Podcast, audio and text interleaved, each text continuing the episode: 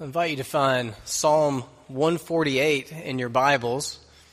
And if you don't have a Bible with you, please use one of the black Bibles in your pew right in front of you there so you can follow along with me. We'll be in Psalm 148. give you a minute to find it, and I'd like us to pray together before we look into God's Word. I'm always reminded when I walk up those steps and stand behind here and open up this Bible that this is either a supernatural thing that happens here or it's nothing. Um, I don't have anything to offer you other than opening God's Word, and, and we pray by the Holy Spirit's power that we receive it as God's Word. Because you don't need to know what Matt Broadway thinks about anything. You need to, we need to hear what, what God has said. And I believe His Word is living and active and sharper than a double edged sword. And so I, I, believe every time I stand up here that He means to accomplish things in us. And so I think we should pray before we read it. Would you bow with me? Father, as we read your word now together, and I do my best to serve your people and preach your word and proclaim it, uh, we just have to start from a place of humility and recognize that we come to you as as a frail people and easily distracted people and easily confused people. And we ask that you would speak clearly and powerfully to us through your word this morning.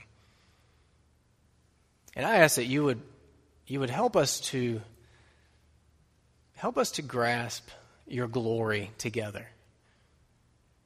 Pull us up out of ourselves and out of our loud concerns that might be ringing in our ears to meditate together on your glory and be united in praising you and your majesty. Through Jesus, I pray that you would restore to us, restore in our hearts, the praise and the worship and the wonder that's supposed to be there for you. And I confess that that's nothing that I can bring about. I can't be eloquent enough to make that happen. So we all are looking to you and I pray that you would help me to serve well and that you would help us all to listen well and to receive your word and to understand it, but also to be changed by it. And please do this miraculous thing among us. In Jesus' name, amen. Thank you very much for praying with me. So I landed on this psalm, Psalm 148, as I was praying about what to preach today on Student and Kids Sunday. And it's a psalm all about praise. Praise just means what you would think it means. It just means to speak uh, thankfully or in an honoring way to or about someone or something. Uh, it just means to say positive things to or about someone that you regard highly or something you regard highly. We do it all the time because it's central to our design as human beings to praise. It just happens naturally. Think for a minute about the last thing you praised or the last person you praised. And of course, we all just sang praise songs, so go earlier than that. What's the last thing you verbalized? A word of thanksgiving or gratitude, or uh, just telling somebody about how great something is? Maybe it was your grandchildren. You were telling them how cute they are, or you were telling your friend this funny thing they did, or you were posting on Facebook uh, this silly outfit they put on, or something. Why do we share these things? Or maybe your um, whatever team you root for did really well. Not if it was the Panthers, but somebody did a really good job, or somebody served a really good meal, or you saw a really good movie. Naturally, within us, we want to praise. We want to speak about these things and tell people, or post it on our Facebook wall, or just say, man, that was good. And that's, that's part of God's design for us. We are praisers, it's natural to us. Now, sin misdirects our praise. It's meant to go up to God and praise God, but sin, you know, it messes up everything, including human praise. And now our praise, it misfires, and instead we end up praising people and things and not praising the God who created those people and things. Part of what Jesus came to do was not just to make sure our sins were forgiven, and not only even just to reconcile us to God, and those are huge, but in the process, he rebuilds that praise engine in us, our hearts. He rebuilds it so that it operates correctly again and we can praise God the way we were meant to. Everything God has done throughout human history was for His praise.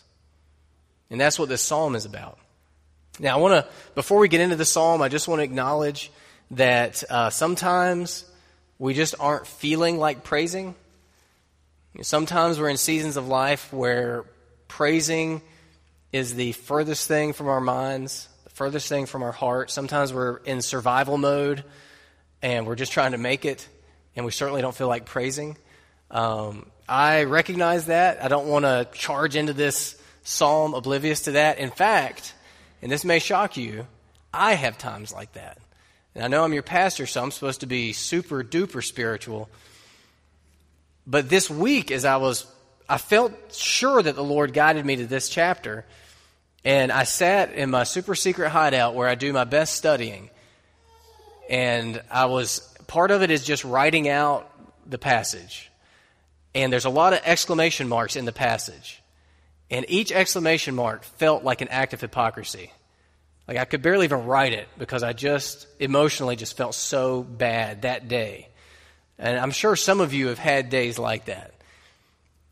I'm not calling us to pretend that we want to praise the Lord today by reading this psalm. I'm, I'm reading this psalm because Christ is at work here, restoring our hearts so that we praise God genuinely is a major part of Christ's work in us.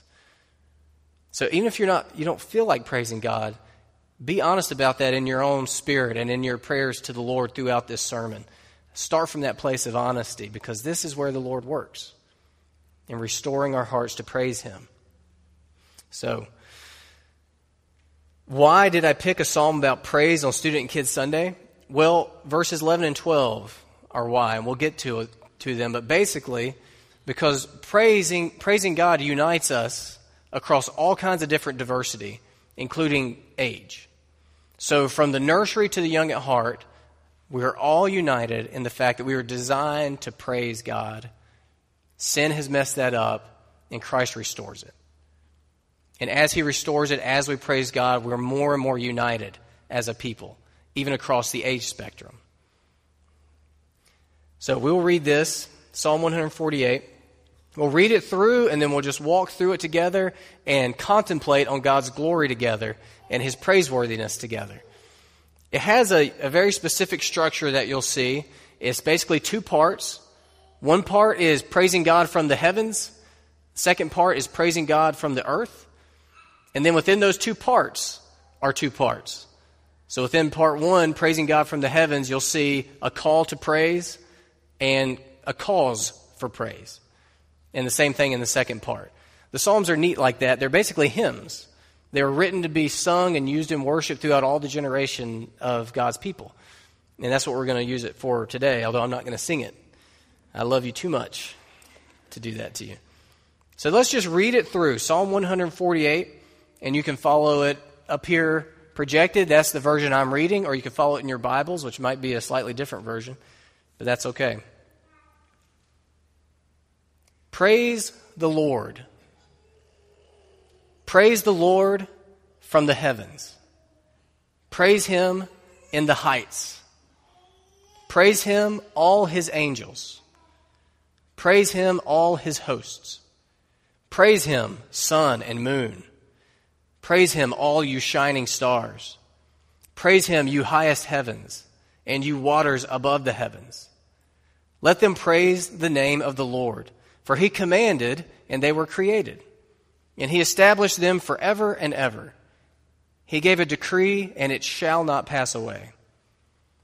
Praise the Lord from the earth, you great sea creatures and all deeps, fire and hail, snow and mist, stormy wind, fulfilling his word, mountains and all hills, fruit trees and all cedars, beasts and all livestock, creeping things and flying birds, kings of the earth and all peoples princes and all rulers of the earth, young men and maidens together, old men and children. Let them praise the name of the Lord, for his name alone is exalted. His majesty is above earth and heaven. He has raised up a horn for his people, praise for all his saints, for the people of Israel who are near to him. Praise the Lord. So here we receive this stirring call to praise the Lord, and then we're given all through it many, many reasons to praise him. And so we'll walk through those reasons together, and we'll start with part one praise him from the heavens. You can look in your Bibles. For the rest of the sermon, there's not going to be scripture up there, but images that might help us to ponder His glory in creation. So you might want to follow in your Bibles from here. The call to praise in the first section, praise from the heavens, says, Praise the Lord, praise the Lord from the heavens, praise Him in the heights. Verse 2 Praise Him, all His angels. Praise him, all his hosts. Verse 3 Praise him, sun and moon. Praise him, all you shining stars. Now we'll pause here for a minute. I have a picture of the moon there, but I want to talk to you about the sun a little bit as we think about God's praiseworthiness in his creation. I've shared this with you before because I can't get over it. Do you have any idea how big the sun is? It is massive. So, one study I saw said that if the sun, if you scaled it down, the sun were the size of an orange, Earth would be the size of a grain of sand. And it would be 10 blocks away. That's how big the sun is and how far away it is. So, if, if the sun were hollow, according to scientists, I have no way to check this.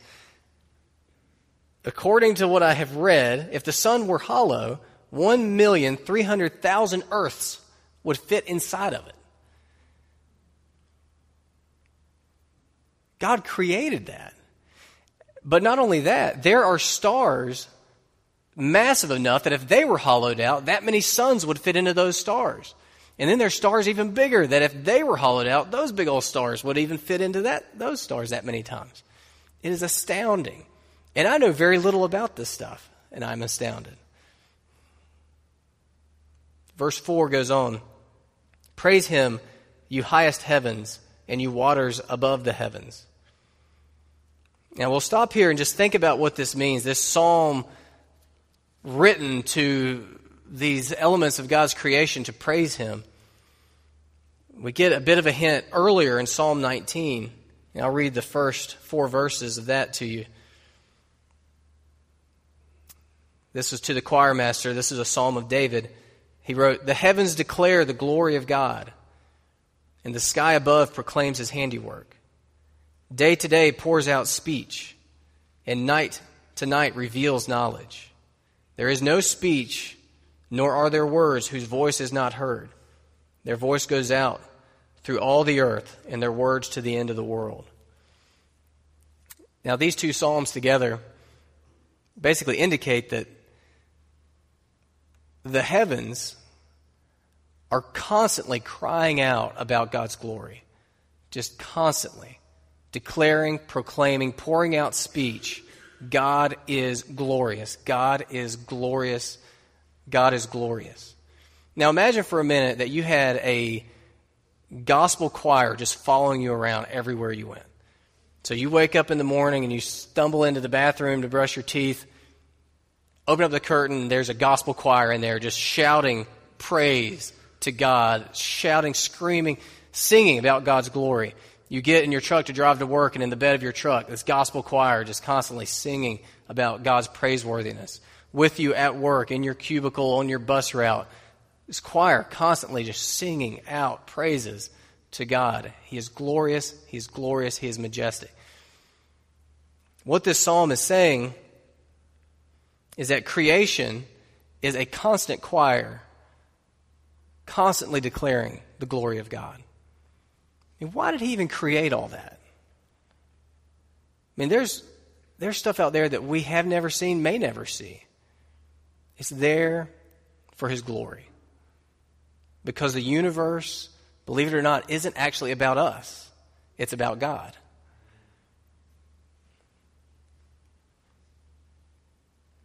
Today, when you leave here, uh, you'll be thinking about lunch, but I want you to think about God's glory. And when your skin feels the heat of that sun that is so far away from you, I pray that your skin will hear God is glorious. And when you see the sky, I pray that your eyes will hear God is glorious because that's what it's there for. He didn't have to make it so beautiful. All this could have been like a big machine, ugly mechanical utilitarianism. It is beautiful because He is beautiful. It is glorious because He is glorious.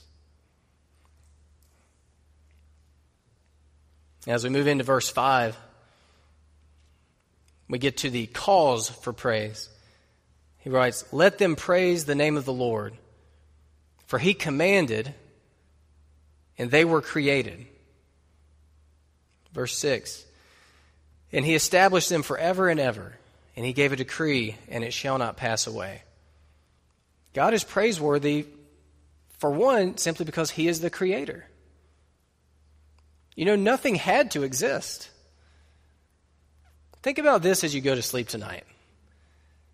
Okay, when you close your eyes and it's dark, think about the fact that you didn't have to exist. Earth didn't have to exist. Nothing had to exist. It exists purely because of God's will for it to exist. And in the New Testament, we see that, that Jesus Christ, who in a mysterious way was the agent of creation, upholds it all with his word. And so the same word that created it all continues to echo through human history and sustains it all. And if he chose to, it could end in a second. Our existence rests purely on the will of God. And none of it had to be. It, try to imagine tonight as you go to sleep a time before all of this was created when it was just God, the Father, Son, Holy Spirit in eternal Trinity, eternal glory. Try to imagine that. You start to get a sense of how small we are and how glorious God is. Now, as we transition to verse 7, we get to the second part of the psalm. We were praising from the heavens, now we're praising from the earth. Verse 7 Praise the Lord from the earth, you great sea creatures and all deeps. Now we'll pause here and we'll talk about the seas for a little bit. So, as best I could tell from my research and preparation from this, there are something like 230,000 discovered species that live in the ocean. But all the scientists pretty much do agree that there are many, many hundreds of thousands more that are undiscovered still, just down there. And there's some bizarre things that we have discovered down there. Bizarre, beautiful things, creatures that God has created. And to think that we have seen the tip of the iceberg, that there's so much more to God's creation than we even know. One study I saw said, you know, that water covers 72% of the Earth's surface. And it said that if you were to compare the size of you, a human being, to the size of all the water on earth, it would be like comparing an ant to Mount Everest.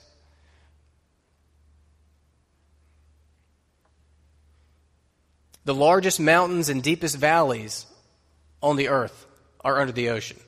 So when you look at mountains that you see, realize that more than that is going on beneath the surface. The average depth of the ocean is 10 Empire State Buildings deep. Have you ever been like in a boat or something and you get a stick to try to see how deep it is and you stick it down in there? You'd have to stick 10 Empire State Buildings down into the ocean to find the depth of the average depth of the ocean. The enormity and variety and immensity of the deeps and the living creatures in the deeps are proclaiming constantly glory, glory, glory. God is glorious. The creator of all this is glorious.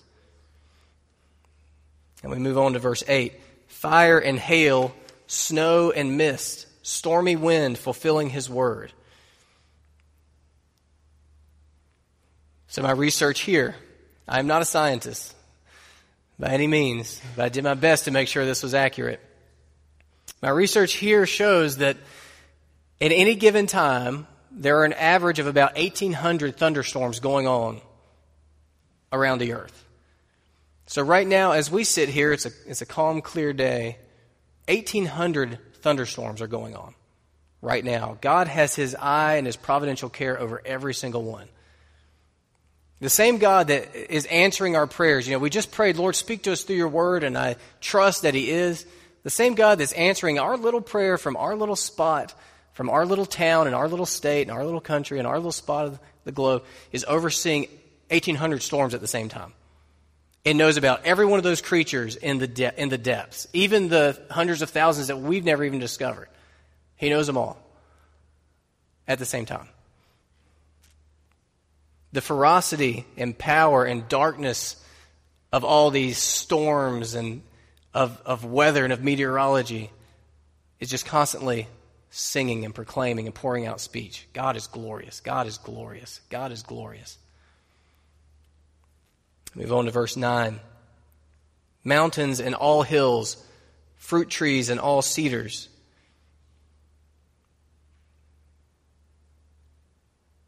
As we're measuring things by the Empire State Building, there are mountains as tall as 20 Empire State Buildings stacked on top of themselves. There are over 100,000 types of trees. Many of these trees, just a single tree, would host hundreds of different insects not to mention birds and whatever other creatures. The magnitude and majesty and complexity and variety and strength and usefulness of all these mountains, all these trees is just constantly every day declaring, proclaiming, pouring out speech. God is glorious. God is glorious. God is glorious. Verse 10 Beasts and all livestock, creeping things and flying birds. Almost 8 million species of animals, 100,000 insects. There's an estimated, this is another study I found, it's estimated that at any given time there are 10 quintillion insects alive on the earth. 10 quintillion is six commas. So just think about that for a minute. While we're sitting here listening to a sermon, there's 10 quintillion insects squirming about, crawling about on the earth. Some of them are on your pew, probably.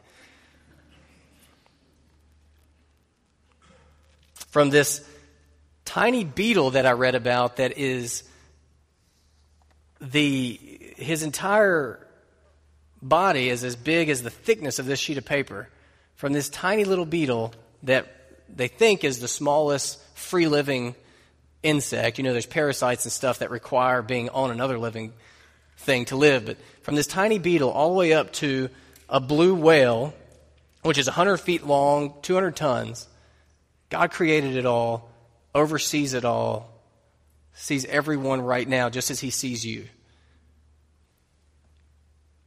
Every dog wagging its tail right now, every cow standing on a green field right now, every ant carrying some load way more massive than itself right now, every bird soaring above us right now is proclaiming, declaring, pouring out speech. God is glorious. God is glorious. God is glorious. And in the middle of this cacophony of praise, in the middle of this cosmic choir surrounding us all the time, is human beings. And we come in in verses 11 and 12. Kings of the earth and all peoples, princes and all rulers of the earth, young men and maidens together, old men and children. This is the climax of the psalm, just as mankind was the climax of God's creation in Genesis 1 and 2. It culminates in humanity because we have the choice of praising or not praising. And the emphasis here is the diversity among humanity praising God. He weighs most heavily here on those in positions of power and authority, but it spans all the way to young children kings of the earth and all peoples, so royalty and commoners of all nations. Praise the Lord. Princes and all rulers of the earth, that could also be translated officials and judges on the earth. Praise the Lord. Young men and maidens together basically means young men and old ladies together. Praise the Lord. Old men and children. Praise the Lord. Retired executives and handy men with dirt under their fingernails declare the praise of the Lord. That's what you were created for. Business owners and video game players proclaim the glory of the Lord. Praise the Lord. That's what you were created for. Those aching with age and those squirming with the energy of a young child, pour out speech of praise to the Lord. That's what you were created for. Babies in the nursery, preschoolers, children, preteens, teens, young adults, middle aged adults, senior citizens, all created to praise the Lord as, as the climax of praise to the Lord in all of creation, which was created to praise the Lord. If you're wondering what your purpose is for your life, it is to praise the Lord. And this is what Christ is doing among us when we think about student and kids ministry. He is uniting us through Jesus into this cosmic choir of praise unto himself. So it's not about keeping them entertained so that we can get a little bit of Bible and go on about our week. it's not about making it fun enough just to keep them engaged with church so they don't fly off into oblivion, into culture. God is gathering a people who will praise him. Through Jesus, he is changing the hearts of people of every age group, every ethnicity, a people to praise him. And we close with the final calls of praise, verses 13 and 14. Let them praise the name of the Lord, for his name alone is exalted. His majesty is above earth and heaven. He has raised up a horn for his people. Praise for all his saints. For the people of Israel who are near to him, praise the Lord. His name alone is exalted. What that basically means is that he is the most glorious and praiseworthy fact of reality. He is the most glorious and praiseworthy being in reality. He is the ultimate reality. And all reality flows from him.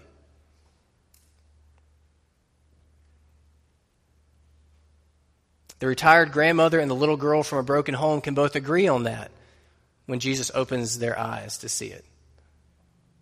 The college student and the middle aged man can both agree on this if Jesus opens their eyes to see it. The woman caring for her parents and the young engaged couple can agree on this if Jesus opens their eyes to see it. And so we are united in praise. Where it says, He has raised up a horn for His people, the basic shorthand for that is He saves His people. He raises up a Savior. This may be referring to some historical incident in Israel, but I believe it was encoded in the Psalms for us to use in worship of Jesus Christ, the ultimate Savior that He has raised up for us. You know, not praising God, it doesn't just mean that we're missing out on our purpose in life. It does mean that. But it doesn't only mean that. There's a darker reality here. Not praising God means we're praising something else. We're worshiping something else, and that's idolatry. And idolatry is sin that brings about guilt, which brings about God's wrath. And so we're all born into this situation in which our hearts are mutated by sin and we're worshiping idols. We're worshiping lowercase g gods. We're living and trusting in things other than the one true God. And we're praising things other than the one true God. And all the while, we're heaping up guilt for ourselves with Him. And He's a righteous judge, and He can't just let us off the hook. But praise God that He has raised up a horn for us. He's raised up a Savior for us in Jesus Christ, who lived the life that we have all failed to live and died the death that we have all earned through our idolatry, so that we could be forgiven based on His sacrifice, so that we could be accepted by God based on His righteousness. And through that process, we're born again and we're made new. We're regenerated. and our hearts are reformed to worship and praise like we ought to. Jesus saves a diverse people and unites them in praise. So I want to invite you, based on this psalm, to listen today and this week. Listen with your eyes and your ears and your skin and, and listen to all of creation praising God. Listen to the cosmic choir. When you walk out of here, I hope I see people looking up. When's the last time you did? You know, when I was a kid, that's all I did. I remember laying in my backyard, just laying there, and just looking at the clouds going by and thinking, man, that's big. But now we're so busy. And this is what we look like. Let's walk out of here and, and look up and remember we are small pieces of this giant, awesome puzzle that He's putting together to glorify Himself. This today and this week, let's let Jesus restore praise in our heart. Let's look for opportunities to verbalize God's glory and thank Him for things and honor Him in conversations and sing hymns to Him. Share testimony around the dinner table of God's goodness and glory. Journal about Him, social media about Him. Because we were made for this. We were made to praise God. Let's receive Jesus together and join the choir. May we be united together in praise. In Jesus' name. Let's pray. Father, I thank you for your word, and I thank you so much for creating us. Thank you for creating us, and thank you for creating things the way that you did so that we're surrounded by evidence of your glory and your majesty and just the mystery of your greatness. And forgive us for not noticing. Or forgive us for our idolatry, please, in Jesus' name. And free us from it to worship you. You are the one true God. You are the glorious one. You are the praiseworthy one. And may we be a people who praise you. In Jesus' name, amen.